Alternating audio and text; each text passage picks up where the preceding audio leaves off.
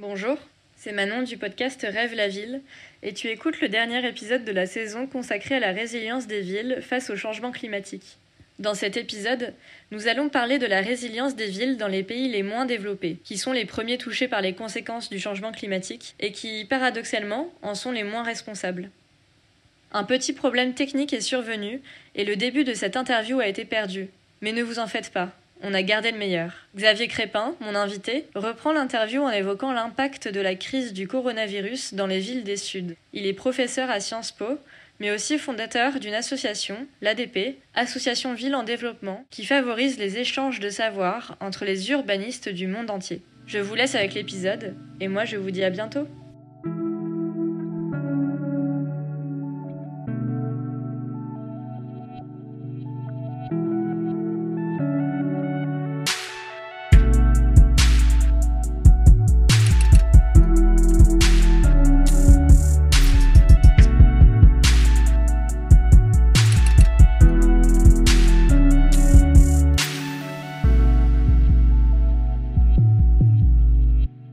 Paradoxe que j'aimerais souligner, qui est la situation actuelle dans les bidonvilles en Afrique. Au début du Covid-19, j'ai un, ami anthropologue euh, spécialisé du Mali qui m'a dit, mais euh, il est probable, il est, sans doute probable que cette pandémie ne touchera peu ou pas les quartiers informels en Afrique. Et effectivement, je touche du bois, mais au jour d'aujourd'hui, la prévalence euh, Covid dans ces quartiers-là, en Afrique, est très faible. D'où le côté un peu absurde parfois de mesures qui mettent en jeu la survie de populations alors qu'elles ne sont pas directement concernées d'une part et d'autre part elles sont soumises à d'autres pandémies euh, qui font euh, un nombre de morts incalculables comme, euh, comme, le, comme le paludisme ou, mhm. d'autres maladies liées à la mauvaise qualité de l'eau, donc toutes les maladies hydriques, etc. Du coup, vous faites un lien euh, direct avec euh, le confinement et la résilience des habitants, déjà qui ne sortent que très peu de leur quartier pour des raisons, euh, des raisons autres, et aussi parce qu'ils ont l'habitude d'être confrontés du coup à ces, ces, pandémies très fréquemment. Et puis, dernier, dernier élément très important, on sait maintenant, on est à peu près sûr que d'une part, cette pandémie touche directement les personnes âgées. Bon, vous savez que la moyenne d'âge en Afrique est extrêmement jeune, 50% hein, mm. de la population a moins de 25 ans, donc voilà, c'est des populations robustes qui ont échappé souvent à la mort, à la mortalité infantile et donc sont par nature assez résistants. Deuxièmement, euh, la comorbidité qu'on constate dans les pays hyper développés que sont euh, l'hypertension, euh, différentes maladies des pays riches, l'excès de poids et donc n'existe pas dans, mhm. ces pays-là, tout simplement. Mhm. Et donc euh, les facteurs de comorbidité sont extrêmement faibles. Mhm. je pense que le tout combiné fait que, dans le fond, euh, ces populations-là sont heureusement euh, relativement épargnées. Et donc résilientes. Et pour euh, alors, se rapprocher euh, de l'urbanisme et sans rentrer encore dans les questions de résilience urbaine, est-ce que en quelques mots, en quelques phrases, vous pouvez nous dire un petit peu les caractéristiques euh, du tissu urbain des villes dans les pays des Suds Quelles sont les caractéristiques les plus communes et qu'est-ce qui change avec justement les caractéristiques aussi des villes des pays développés? Alors, y compris euh, dans des continents comme euh, le continent africain euh, ou le continent sud-asiatique, ou au Moyen-Orient, Proche-Orient, etc., on est devant une diversité, une différenciation des villes dans leurs traditions, etc., de villes très denses comme on retrouve au Moyen-Orient, Proche-Orient, où les on ne cherche pas du tout la distanciation physique, mais au contraire euh, la communauté euh, mm. physique, y compris, y compris autour de, des pratiques quotidiennes et des cultes. Euh, enfin, de, voilà, de, bon, on est vraiment dans des, dans des, des configurations spontanées, extrêmement denses. A contrario, euh, dans d'autres euh, dans d'autres géographies, je pense à l'Afrique centrale, euh, où là, au contraire, on est dans des, tissus extrêmement peu denses, très étendus, où chaque chaque concession familiale doit disposer d'un lopin de terre pour pouvoir faire de mm. l'agriculture de subsistance, exercer dehors un certain nombre d'activités artisanales, etc. Donc on est on est dans une très très grande diversité. Alors qu'est-ce qu'il y a de commun entre toutes ces villes du sud? Il y a plusieurs clés de lecture elles ont toutes, bien sûr, une prévalence très forte de la pauvreté urbaine. C'est vraiment ça la caractéristique, avec des classes moyennes plus ou moins développées. En Inde, par exemple, il y, a des villes vraiment duales avec une partie euh, développée euh, comme un Bangalore ou Hyderabad où vraiment on a une partie hyper moderne et puis une partie extrêmement pauvre. Donc c'est très clivé. Dans les pays africains, on a une toute petite frange de gens très riches et puis le reste, c'est l'immense pauvreté. Donc ça se caractérise, cette situation se concrétise par les formes d'habiter différentes, mais des conditions d'habiter qui sont mhm. similaires, c'est-à-dire absence de services publics, absence de, mobilité euh, organisée, absence d'accès à l'eau, euh, parfois à l'électricité, euh, ce qu'on appelle les services essentiels, hein, qui manquent, qui mhm. manquent dans, dans, dans une parfois une majorité des quartiers euh, de ces villes. Donc ça crée des conditions quand même de survie extrêmement précaires. Hein. Mhm. Euh, donc vous parlez d'absence euh, des services publics, hein, des services de première nécessité, donc l'accès à l'eau, l'accès à l'électricité. Tout cela, ça regroupe les infrastructures d'une ville. On a vu lors des deux premiers épisodes avec les deux premiers intervenants que la résilience, en tout cas dans les pays développés, demandait de voir et de concevoir euh, la ville non plus justement comme une juxtaposition euh, de services, d'infrastructures, de bâtiments, mais vraiment comme un système qui euh, fonctionne de manière interconnectée.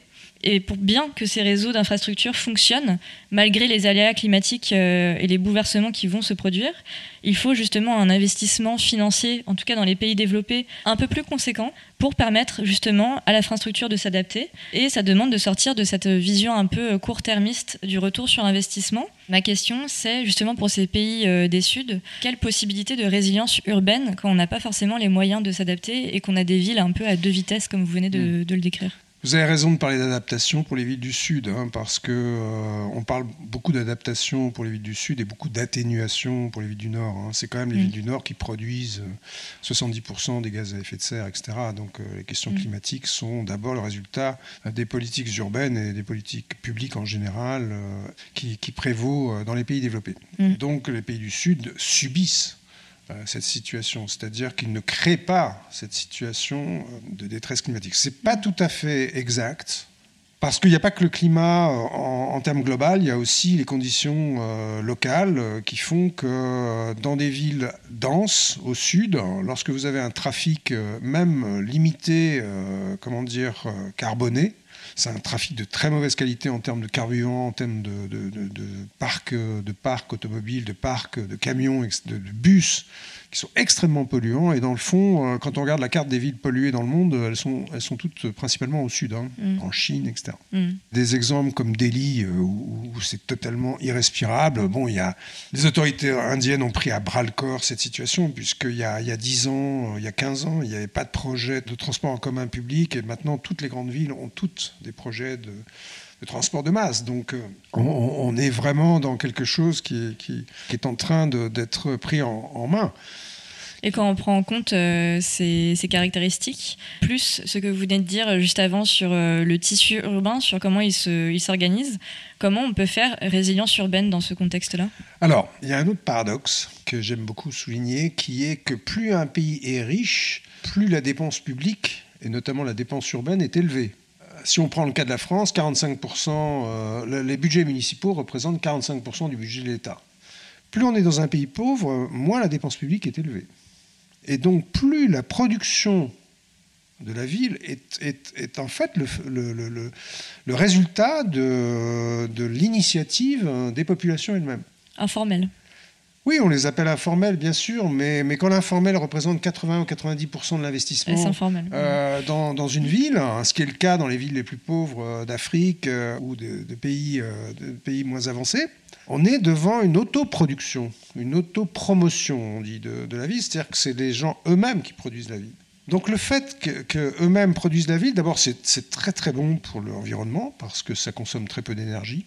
Hein, mhm. je veux dire, euh, la consommation d'énergie pour produire une maison euh, dans ces, dans, dans ces villes-là est très très faible. Hein. Si on fait le bilan euh, carbone, on, serait dans les meilleurs ratios de la ville durable, hein, entre guillemets, puisque c'est justement pas durable. Mm. Mais c'est très intéressant.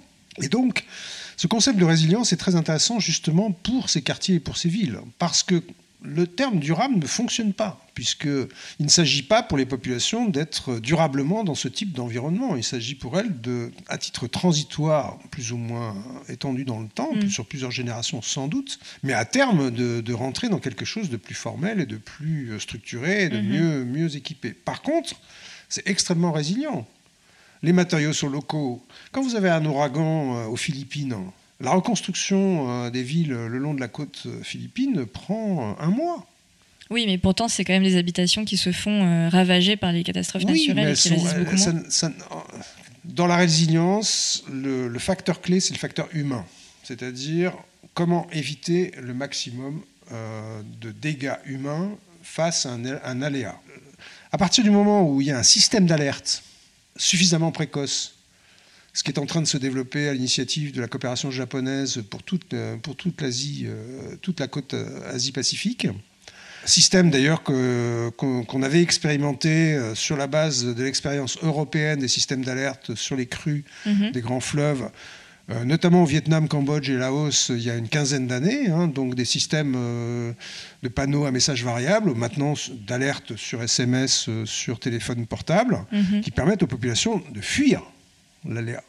Et donc, encore faut-il avoir un téléphone portable et... Écoutez, le taux de, le taux de, couverture téléphone portable au monde est incroyablement dense. Donc même dans les bidonvilles euh, de ces villes. Euh, Je pourrais vous raconter des hmm. anecdotes. Euh, comment visiter un bidonville en prenant contact par Internet avec des blogueurs ou des, ou des geeks qui habitent au cœur des plus grands bidonvilles et qui vous donnent rendez-vous et qui vous organisent ça très bien. Ils ont tous accès à Internet. Et vous avez dit au début que la résilience était minimiser les pertes humaines face à une catastrophe. mais dans ces quartiers faits justement avec des matériaux de construction locaux et donc plus résistant au choc. Est-ce que la perte humaine n'est pas plus grande? Si on considère que ces quartiers sont pour une grande partie euh, construits en matériaux légers, euh, de récupération, hein, c'est l'origine du mot bidonville. Hein, mm. donc, euh, si vous considérez qu'ils sont construits en, matériaux légers, etc., pourquoi il y a eu 300 000 morts à, à Port-au-Prince? Parce qu'en fait, on était en construction en parpaing et il n'y a pas de matériaux locaux. Euh, pour une raison simple, c'est que Haïti malheureusement a été totalement déboisé et qu'on ne trouve plus du tout de ressources euh, et donc des grands programmes de reboisement sont, sont, sont, en cours, etc. Mhm. Mais ailleurs, euh, dans la plupart des pays, c'est du bois, c'est de la tôle de récupération, etc. Donc c'est un danger. Donc la résilience, ça serait peut-être euh, favoriser des matériaux locaux. Du coup, une population euh, dans ces pays-là, les pays des Sud, qui est beaucoup plus résiliente de par sa connaissance pour reconstruire derrière les catastrophes. Quelle serait un peu la place des habitants dans la résilience urbaine pour ces pays-là? Pour moi, elle est centrale. Elle est centrale. Hmm. Elle est centrale d'abord parce que c'est eux qui produisent la ville, et donc leur formation, leur accompagnement, l'apport sur euh, notamment la réservation d'espaces publics qui permettent de se réfugier, mm. euh, voire des plateformes euh, construites comme, comme euh, on a développé Architectes sans frontières pour les pays à, forte prévalence d'inondations terrestres ou maritimes. Voilà, ce sont des solutions qui peuvent être autoconstruites, qui correspondent à des situations spécifiques locales, et qui permettent de sauver un mm. maximum de vie humaine, oui, bien sûr. Et quelle est la place dans la résilience urbaine des systèmes euh, d'infrastructure, donc l'accès à l'eau, l'accès à l'électricité, on les a déjà cités, euh, quand on a justement des villes qui sont vraiment euh, avec des bouts de villes très développés, mondialisés, comme vous l'avez dit, et en même temps ces bidonvilles-là, est-ce que le système d'infrastructure et l'accès aux services a un rôle crucial à jouer dans la résilience urbaine? Oui, si on doit mettre de l'argent hmm. dans ces villes-là, c'est à l'évidence dans ces systèmes résilients hmm. d'infrastructure le pire qui puisse arriver, ce qui, ce qui a commencé à arriver euh, lorsqu'il y a eu des séismes dans les différents pays ou, d'autres aléas euh, catastrophiques, euh, ouragans, etc., c'est pas tellement dans les deux, trois premiers jours. C'est la suite. La première urgence absolue, c'est de rétablir l'accès à l'eau potable. C'était mmh. l'enjeu majeur en Haïti, par exemple, parce que si pas d'eau potable, choléra, si pas si choléra, pandémie, etc. Donc, prévoir un séisme, c'est très compliqué, mais c'est technologiquement mm. possible. En tout mm. cas, ça le sera de plus en plus. Mm. Prévoir les effets secondaires d'un choc, c'est très compliqué parce que là, ça met en jeu d'autres facteurs. Si, si, les bâtiments sont écroulés, que les routes sont coupées, que les camions qui desservent Haïti, en, Port-au-Prince en eau potable tous les jours, ce qui se passe en période régulière, hein, ne peuvent plus accéder parce que euh, euh, les routes sont coupées, alors là, on est, dans un risque majeur euh, d'effets secondaires. Euh. Voilà, c'est un peu, toute chose égale par ailleurs, la, parabole de, Fukushima. Fukushima, c'était d'abord un, raz-de-marée. avec une, vague de 16 mètres de haut dont on connaissait euh, l'existence depuis un siècle. On savait qu'elle montrait à 16 mètres de haut. Mais l'effet secondaire sur la catastrophe nucléaire, c'est ça le, vrai sujet. Mmh, c'est mmh. pas le tsunami, euh, il a fait, il a, fait bien sûr des morts, etc. Mais l'effet systémique dans tous les cas de figure, cette, affaire de résilience euh, est, tout à fait euh, comment dire, intéressante parce que, dans le fond, elle renvoie à la prévention et à la compréhension et à l'étude des conséquences potentielles mm. de tel ou tel aléa sur une vie donnée. Et c'est très mm. complexe. Et est-ce que justement les puissances publiques sont assez volontaires pour euh, délivrer à la population des systèmes efficaces de services d'eau, de services d'électricité? Est-ce que c'est une volonté euh, public ou est-ce que c'est encore très compliqué à ce niveau-là Très variable. Hein. Très variable. Et c'est comment dire cette culture euh, de la sécurité collective, hein, elle peut être très développée euh, dans des pays très pauvres. Comme lesquels, par exemple? bah, On a eu un exemple, je crois, récemment en Éthiopie, qui est un pays extrêmement pauvre, qui est un PMA, et qui a un service de sécurité civile, à ma connaissance, qui est assez développé. Au Kenya, il y a des contextes qui font que bon, bah, voilà, la communauté internationale va mettre peut-être plus d'aide sur des choses, on revient toujours à mon idée initiale, mm. mais qui est un peu transgressive, mm. que c'est les riches qui ont tendance un peu toujours à penser pour les mm. pauvres. Donc, euh, et justement, vous avez travaillé euh, pour euh, la coopération entre les professionnels de l'urbain entre les pays nord et les pays sud à travers euh, ADP. Donc, ce n'est pas Aéroport de Paris, mais Association des villes en développement. Est-ce que vous pouvez un petit peu nous, dire, dans les échanges entre les pays nord et les pays sud, quelle coopération il existe entre les professionnels de l'urbain et ceux qui sont dans les pays touchés en première ligne par les, effets du changement climatique? Ça a été par grande phase. La première phase, dans les années 70, 60, enfin, on on a beaucoup construit Mhm. on était vraiment sur du génie urbain, donc euh, des infrastructures, des bâtiments, etc. Et puis, à partir des années 80, on s'est dit, oui, mais on a construit beaucoup, mais c'est pas très bien géré tout ça. Donc, on a beaucoup insisté sur bah, comment accompagner euh, la mise en place de systèmes, par exemple, d'adduction d'eau avec des, des, comités de gestion, etc. Puis après, on s'est dit, mais bon, dans le fond, il faut quand même avoir une approche transversale de tout ça. Donc, il faut renforcer les collectivités locales. Donc, on a la communauté internationale euh, a décidé de renforcer la municipalisation, euh, mhm. le, développement. Il y a eu tout un programme de développement municipal pour l'Afrique, par exemple. Et puis, pour finir, on, s'est dit, bah oui, mais c'est la population elle-même qui produit la ville, donc il faut euh, appuyer la société civile. voilà. Donc on a, cette espèce de cheminement de, mhm. la coopération internationale hein, qui, se déplace progressivement, en fait, du du plus euh, matériel au plus euh, organisationnel. Il faut que les populations elles-mêmes soient capables. Actuellement, ce qui me frappe dans l'activité de mes collègues professionnels, ils sont énormément sur euh, l'animation locale. C'est-à-dire ils sont très impliqués dans ce qu'on dirait chez nous la participation, tout ce qui permet effectivement d'agréger autour d'un système de gouvernance euh, adapté, euh, les forces vives, avec euh, la recherche d'innovation, donc le montage de Fab Lab, enfin d'un certain nombre de, voilà, de, choses qui, se veulent innovantes et rechercher des solutions à partir des moyens locaux et, de la disponibilité des savoir-faire, des techniques locales. justement, est-ce que ces échanges, même s'il y a plus de transversalité et plus d'échanges entre les deux, les deux côtés, donc pays des Nord, pays des Sud. Est-ce que quelque part, ces échanges ne conduisent-ils pas à une forme euh, d'uniformisation? Des pratiques euh, des professionnels, voire euh, du coup des constructions sur place une forme d'urbanisme mondialisé qu'on pourrait retrouver un petit peu partout autour du globe. Vous avez raison, il y a une forme d'urbanisme mondialisé. Il y a mm. partout dans toutes les villes du monde des centres, comment dire, les normes internationales telles qu'elles sont édictées par les Nations Unies, pour certains de mes collègues, seraient plutôt des freins, je, mets les guillemets, hein, à une forme d'urbanisation adaptée plutôt qu'un facteur facilitant.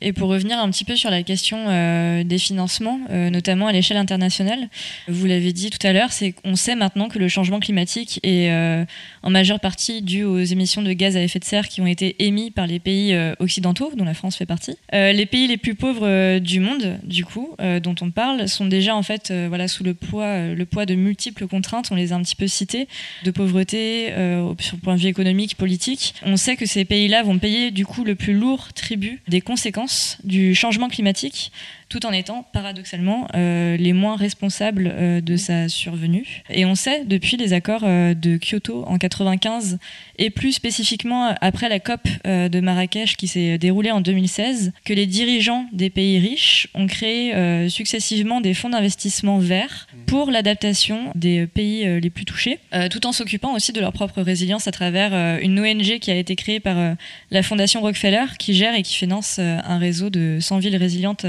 à travers le monde dont fait euh, partie Paris. Est-ce que vous pouvez nous dire, peut-être nous résumer, parce que c'est une question qui est très dense, quels sont les effets de ce type de financement sur les relations euh, internationales entre les Nord et les Sud, d'un point de vue économique et politique, et comment ça se, ça se retranscrit, ça se traduit dans l'urbain, le tissu urbain? En fait, euh, Marrakech est très important puisque c'est un an après la COP21 mm. en 2015 à Paris. Le sujet le plus sensible était effectivement le fonds vert financer l'adaptation euh, des pays du Sud et des villes en particulier, mais pas seulement, comme une sorte de redistribution logique euh, du manque d'atténuation de nos propres émissions de gaz à effet de serre. Produit un espace urbain, il y a plusieurs niveaux de production de cet espace urbain. Il y a bien sûr l'espace du quotidien, le logement, euh, voir un petit peu plus loin euh, ce qu'on peut faire au niveau de, la voirie d'accès, etc. Mais ça ne va pas au-delà. Si vous voulez avoir l'eau qui arrive dans, le quartier, ou si vous voulez construire euh, une digue qui protège votre terrain de l'érosion côtière, parce que ça c'est un, un, élément très important dans la plupart des villes. Vous savez que grande partie de l'urbanisation nouvelle se fait aussi sur les zones côtières, donc avec les risques de montée des eaux, protection, etc. Si vous voulez payer des ouvrages euh, qui sont à l'unité à plusieurs dizaines, voire centaines de millions d'euros, mm. c'est pas la diaspora ni les fonds, etc. Donc on a besoin mm. d'un fonds d'adaptation à la disposition des autorités euh, nationales et locales pour pouvoir créer ces infrastructures euh, de base, pour que la ville ait un cadre minimum euh, de fonctionnement euh, en termes, en termes d'infrastructures, d'accessibilité et de protection contre les aléas réguliers. Mm. L'érosion côtière, c'est tous les jours. C'est pas, c'est pas lié à un phénomène. Oui, une catastrophe, ponctuelle. et c'est mm. sans doute un des, des, sujets. Et l'inondation des zones urbaines, c'est aussi et la protection et le remblai de ces, ces zones, tout ça relève pour partie de financement très importants qui ne peuvent être fournis que par l'aide mm. publique internationale, l'aide publique au développement, euh, le fonds vert, etc. Mm-hmm. Mm-hmm. La question, c'est la bonne utilisation. Est-ce que c'est plus efficace que ce soit une collectivité territoriale qui l'utilise ou que ce soit l'État? Ça dépend des, situations. Mais franchement, il faut que les collectivités territoriales aient un minimum de ressources pour pouvoir accompagner mm-hmm. la construction des écoles, accompagner les hôpitaux, accompagner un certain nombre de choses. Et euh, une question un petit peu euh, polémique, euh, justement quand on connaît un peu l'ampleur de l'action, là je reviens sur la, question de la Fondation Rockefeller à travers son ONG, l'action en fait de la Fondation Rockefeller dans les relations internationales qui a beaucoup dans le passé, dans l'histoire de la Fondation, servi les intérêts économiques et la stratégie politique américaine. Est-ce que pour vous, peut-être d'un point de vue plus personnel, c'est pas quelque part inquiétant de voir un peu que ce sont des acteurs qui sont en partie responsables des bouleversements climatiques dus à notre mode de vie, qui s'occupe maintenant de l'adaptation des pays sud et de les financer. Qu'est-ce que vous pensez de cet échange-là euh? Le système anglo-saxon, euh, américain en particulier, mm. euh, de philanthropie, hein, mm. c'est ça dont on parle, est tout à fait particulier parce que les ressources fédérales américaines sont essentiellement consacrées à deux ou trois sujets qui sont la sécurité nationale, assez peu les infrastructures, par contre, c'est compensé, comme les gens ne payent pas d'impôts peu, ils donnent. Donc c'est vrai aux États-Unis, mais c'est vrai pour l'international. En un mot, ce qui est important, c'est qu'il y ait des transferts internationaux et que ces transferts internationaux aillent sur les bons sujets. Je vais prendre un exemple qui concerne les villes très rapidement. Le, le fait que depuis la crise des subprimes de 2009-2010, il y ait une financiarisation très rapide de l'urbanisation dans le monde, c'est-à-dire la production de quartiers de très haut standing dans la plupart des villes du monde, y compris au Sénégal ou ailleurs, qui ne correspondent en rien au marché local, est un drame total. Parce que là, c'est comme si on avait transféré aux États-Unis d'abord de l'argent euh, pour construire euh, euh, les buildings de Manhattan avant de construire les infrastructures de Manhattan.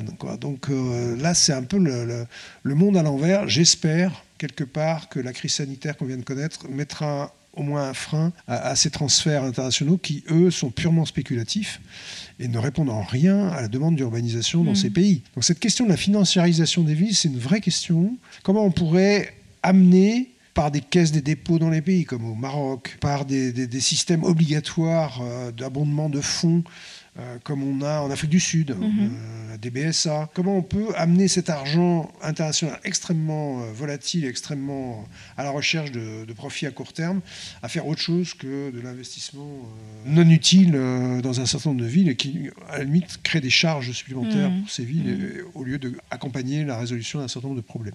Donc ça, c'est un vrai, un vrai débat et un vrai sujet. Donc c'est assez... La polémique, s'il doit y en avoir une, si, si c'est sur cet aspect de la, de la, du financement international qu'on appelle la financiarisation euh, des, villes. des villes au niveau international, qui, est, mhm. un enjeu euh, majeur à mon avis, mhm. y compris pour les professionnels que nous sommes. Et euh, un enjeu qui dépend aussi de la juridiction, j'imagine des aides qui sont, enfin des fonds financiers qui sont transférés. justement, est-ce que les, alors là, on a parlé de plusieurs types de financement, mais globalement, est-ce que vous considérez ces fonds de pays développés vers les pays des Suds euh, est-ce que c'est une compensation par rapport euh, au réchauffement climatique? Est-ce que c'est une aide? Quels sont leurs statuts juridiques aussi? L'enjeu, il est de, comment dire, que comme l'Agence française de développement l'a mis dans son plan stratégique, ces financements soient 100% euh, climato-compatibles. C'est-à-dire qu'on ne finance plus d'énergie sale, qu'on ne finance mm. plus de transport mm. polluant, qu'on ne finance plus un certain nombre de... Voilà donc une composante climatique et environnementale déterminante dans l'utilisation de ces fonds. Mhm. Ce qui est assez euh, encourageant, c'est que les grandes agences de notation qui contrôlent le système financier international, donc euh, y compris euh, les investissements de la financiarisation des villes, ont, très vite compris l'intérêt et, l'enjeu stratégique de, basculer sur des financements d'investissement durable. Hein. Grosso modo, voilà, on, va dans le bon sens. après, c'est une mhm. question de rythme. Hein, mhm. et, l'urbanisation n'attend pas, et le peuplement mhm. n'attend pas.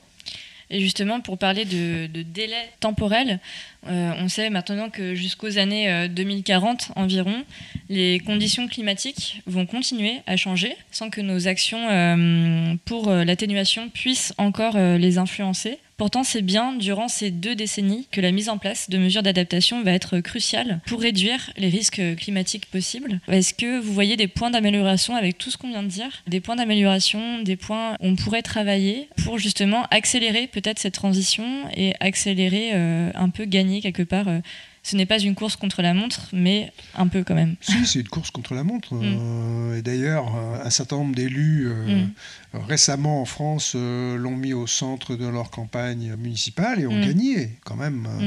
C'est quand même une traduction pour moi. Cinq ans après la COP21, c'est vraiment l'arrivée au pouvoir de cette génération de nouveaux responsables politiques euh, qui, ont, qui sont en pleine conscience de cette responsabilité. Euh, il n'y aura pas d'autres générations. La prochaine génération n'aura pas les mêmes responsabilités. C'est mhm. notre, votre euh, génération, moi je m'y inclus, qui, qui, avons le devoir, dans un créneau d'une génération, de créer ces, ces, nouvelles conditions. Et tout, tout, est, tout est bon pour, mhm. pour avancer dans ce sens-là. En France, on a le génie euh, de la construction euh, et le génie de l'urbanisme partagé avec d'autres. Enfin, quand même, pas mal. Euh, voilà, on peut, on peut concevoir des villes qui soient beaucoup moins émettrices de gaz à effet de serre, des mm. constructions qui soient améliorées du point de vue de la protection voilà, des passoires énergétiques, enfin, etc. Mm. Donc on a, on a tous les éléments. Ce qui manque peut-être un peu, c'est ce qu'on disait tout à l'heure, c'est une approche un peu transversale. C'est-à-dire qu'on reste beaucoup euh, marqué par une logique fonctionnaliste du Fordisme de la fin du 19e et début du 20e siècle. Or, la réalité, on le voit bien en matière d'évolution des services urbains essentiels, c'est que c'est la transversalité. Les ordures produisent des gaz de méthane qu'on peut utiliser pour euh, mettre en bouteille, pour faire, voilà, pour, mettre euh, mm. des bonbonnes, pour mettre à disposition des foyers en Afrique, des grandes entreprises comme Veolia ou Suez ou d'autres, ou Engie, euh, y réfléchissent. Donc on est, vous savez, en France, on est leader mondial dans tous les métiers des services urbains. En tout cas, on a des, champions mondiaux. Donc on a un rôle euh, important, à mon mhm. avis, à, jouer dans cette affaire d'équilibre entre atténuation et adaptation. Mais enfin, certes, les pays du Sud doivent s'adapter, les villes du Sud doivent s'adapter, mais surtout, les villes du Nord doivent atténuer. Et il y a des objectifs clairement fixé au niveau de l'Union européenne, avec la fin d'un certain nombre de mobilités carbonées programmées dans toutes les villes d'Europe, y mm. compris à Paris, etc. La fin des polluants locaux. Mm. Voilà, donc on, est, on est sur un chemin qui est, qui est tracé. Voilà, mm-hmm. donc les pays du Sud feront leur part. Euh, si on leur en donne, euh, les, populations du Sud feront leur part, si on leur en donne les moyens. Et nous, nous devons, euh, parce que c'est quand même notre modèle qui pose problème, il faut absolument le faire évoluer rapidement pour que, voilà, et que tout ça forme un, équilibre. C'est une équation très compliquée. Hein. Mm-hmm. Honnêtement, moi je dis toujours, quand j'ai l'occasion de parler à des étudiants ou des mm. professionnels, etc., qu'on est, on est dans une période où on est à la fois sur un doublement de la population urbaine dans les 30 ans, à la fois sur un impératif de, baisse des gaz à émissions malgré le doublement de la population, et à la fois un, impératif euh, de développement économique et social dans, pour un maximum de population. Donc mm. on a une espèce de triptyque entre l'environnement, le social et l'économique, hein. donc ça renvoie aux trois piliers de développement mm. durable. Pour moi, tout ça nécessite une grande approche globale qui est marquée par des valeurs éthiques et des valeurs de solidarité et des, valeurs d'équité. Hein. Mhm. Donc euh, voilà, c'est vraiment parce qu'on croit qu'il est possible d'être équitable ça veut dire que chacun ait accès selon ses moyens et selon ses besoins à un certain nombre de, services, euh, de conditions d'habiter euh, correspondant aux normes locales. Ce n'est mhm. pas les mêmes à Delhi et à Paris, et c'est pas les mêmes à New York et, Bien sûr. et, à Tokyo. À Tokyo, les gens ont très peu de surface, mais ils ont une qualité de, comment dire d'habiter qui, est exceptionnelle mhm. parce qu'ils se mhm. sont adaptés. Donc, euh, c'est pas l'égalité, c'est l'équité, c'est-à-dire euh, que chacun, selon son niveau, puisse avoir accès à ce dont il a la capacité mm. et, le, le, le, besoin mm. vital pour, euh, pour s'épanouir. Mm-hmm. Donc, c'est vraiment ça. Et ces valeurs euh, d'équité, vous pensez qu'elles sont partagées par euh, tous? Est-ce qu'elles peuvent advenir dans ce, monde mondialisé? Quand on regarde euh, ce qui a été adopté par la conférence Habitat 3 à Quito en 2016, on a ces valeurs clairement énoncées par mm. la communauté internationale, donc les 195 pays rassemblés par les Nations Unies, qui associent pour la première fois ville, inclusion, résilience, durabilité, équité. Mm. Hein, donc c'est écrit et ça a été signé par les 195 mm. pays.